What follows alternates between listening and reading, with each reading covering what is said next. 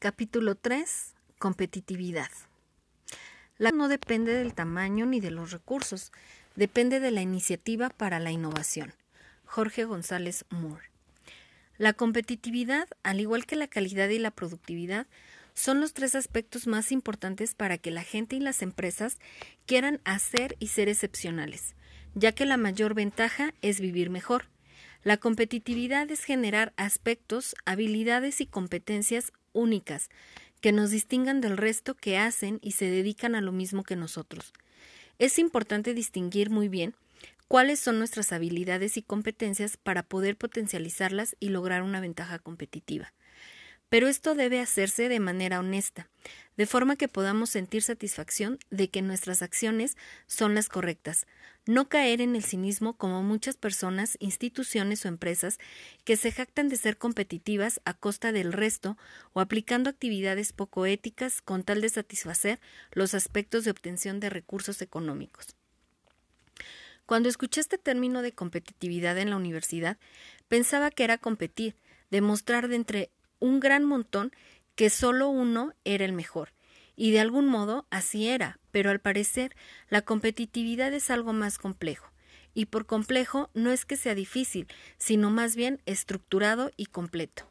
Entonces la competitividad es lograr sobresalir con base en nuestras habilidades, aptitudes y conocimientos, es decir, encontrar el talento que tenemos y con base en ello lograr los objetivos.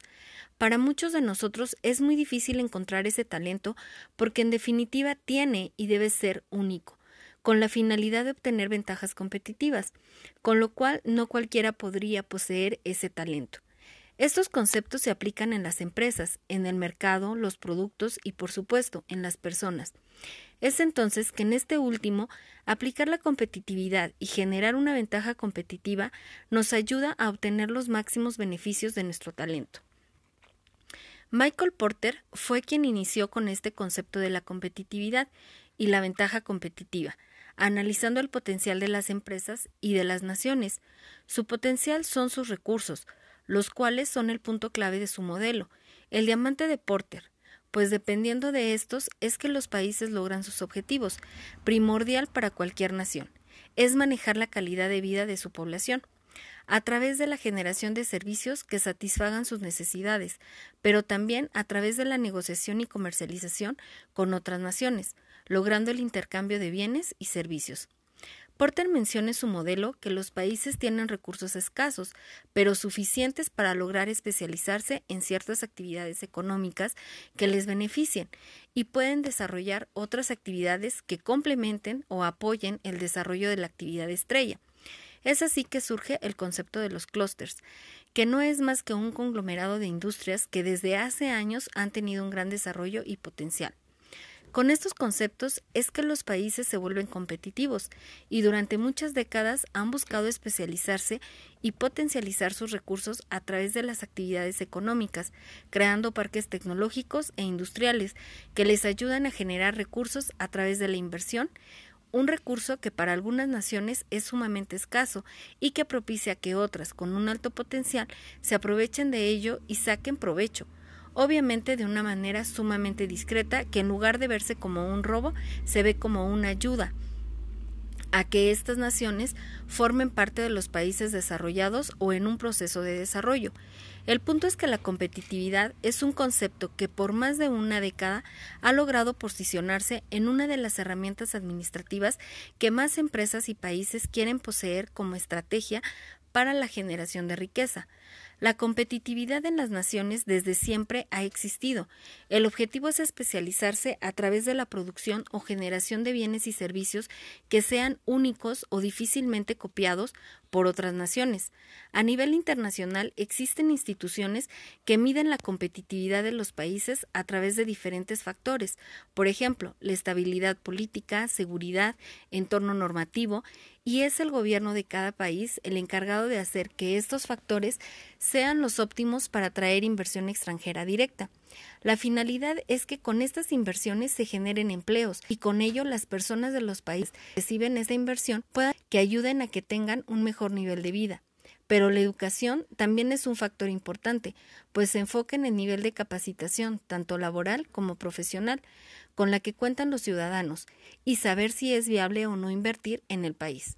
Con ello se busca que las empresas de diferentes países visualicen dónde es que pueden invertir y obtener los mejores beneficios financieros. La pregunta que tengo es si el gobierno de cualquier país es imparcial. Es decir, busca sin duda el beneficio mutuo y no solo el beneficio de las empresas inversoras o no solo el beneficio de su población. Si se desea que los países sean competitivos creando estos informes con estadísticas y consejos de cómo mejorar los factores mencionados, entonces deberíamos participar en un contexto justo o al menos equitativo para que todos, en la que no solo los países ricos puedan potencializar esos factores, sino también los países en vías de desarrollo. Si canalizamos algunos de estos conceptos a nuestra vida diaria para encontrar nuestra ventaja competitiva, nos veríamos obligados a pensar en nuestras habilidades natas, todo lo que somos capaces de hacer, después en la capacitación, educación y entrenamiento que hemos recibido para realizar ciertas actividades o tareas. Pensaríamos también en la inversión que nuestros padres, hermanos, empleadores y nosotros mismos hemos hecho a lo largo de nuestra vida para adquirir o mejorar alguna habilidad o conocimiento, pues todo ello es lo que nos ayuda a mejorar o desarrollar una ventaja competitiva. Las habilidades y los recursos nos ayudan a potencializarla, pero también la calidad. Puede que no tengamos alguna habilidad o conocimiento, peor aún, que no tengamos recursos para adquirirlos, pero ¿qué habilidades o recursos se requieren para desarrollar o tener un talento y con ello generar una ventaja competitiva? Pensemos en idiomas chino, japonés, francés, alemán, etc. Uno que no sepamos, pero necesitamos para ese puesto promoción laboral. Los recursos. Aprender idiomas es costoso. Habilidades. Conozco personas que son buenísimos aprendiendo idiomas. Los aprenden solitos, con tutoriales en Internet, aplicaciones, escuchando música o viendo películas. Cuando les pregunto ¿cómo le haces? me responden pues así, practicando. Lo dicen tan fácil y normal que no entiendo por qué a muchos nos lleva tanto tiempo y esfuerzo, y además a veces ni lo logramos, y así en muchas otras actividades, conocimientos, deportes, etc. La obtención de las ventajas competitivas depende de todos los factores recursos y herramientas que la gente esté dispuesta a emplear para la generación y aprovechamiento de sus talentos. Así como muchos países no tienen recursos y buscan inversiones, así también las personas buscan becas, financiamientos, sociedades, fundaciones, alianzas y oportunidades para poder potencializar y profesionalizar sus talentos, con la firme convicción de tener mejores trabajos, negocios e ingresos. ¿Depende de uno? Sí. ¿Puede depender de los demás? También, lo importante es aprender a identificar los beneficios que podemos obtener tras desarrollar los talentos que poseemos y, sobre todo, para qué queremos tenerlos y desarrollarlos. Existen muchas maneras de profesionalizar nuestro talento para generar una ventaja competitiva. Entre ellos está la capacitación y entrenamientos constantes. Muchas empresas, instituciones o universidades ofrecen cursos de capacitación y algunos de estos cuentan con certificaciones o constancias con valor curricular. Pueden ser presenciales o de manera virtual, desde la comodidad de nuestro hogar. Lo interesante es que debemos aprovechar todas las herramientas con las que contamos para poder profesionalizar nuestros talentos y conocimientos en diferentes ramas, hacer de nuestro trabajo nuestra pasión. La inversión que hacemos no debe ser forzosamente económica, la inversión más importante la hacemos con el tiempo, que invertimos en desarrollarnos profesionalmente. Ahora puedes pensar en cuál es tu ventaja competitiva y cómo desarrollarla.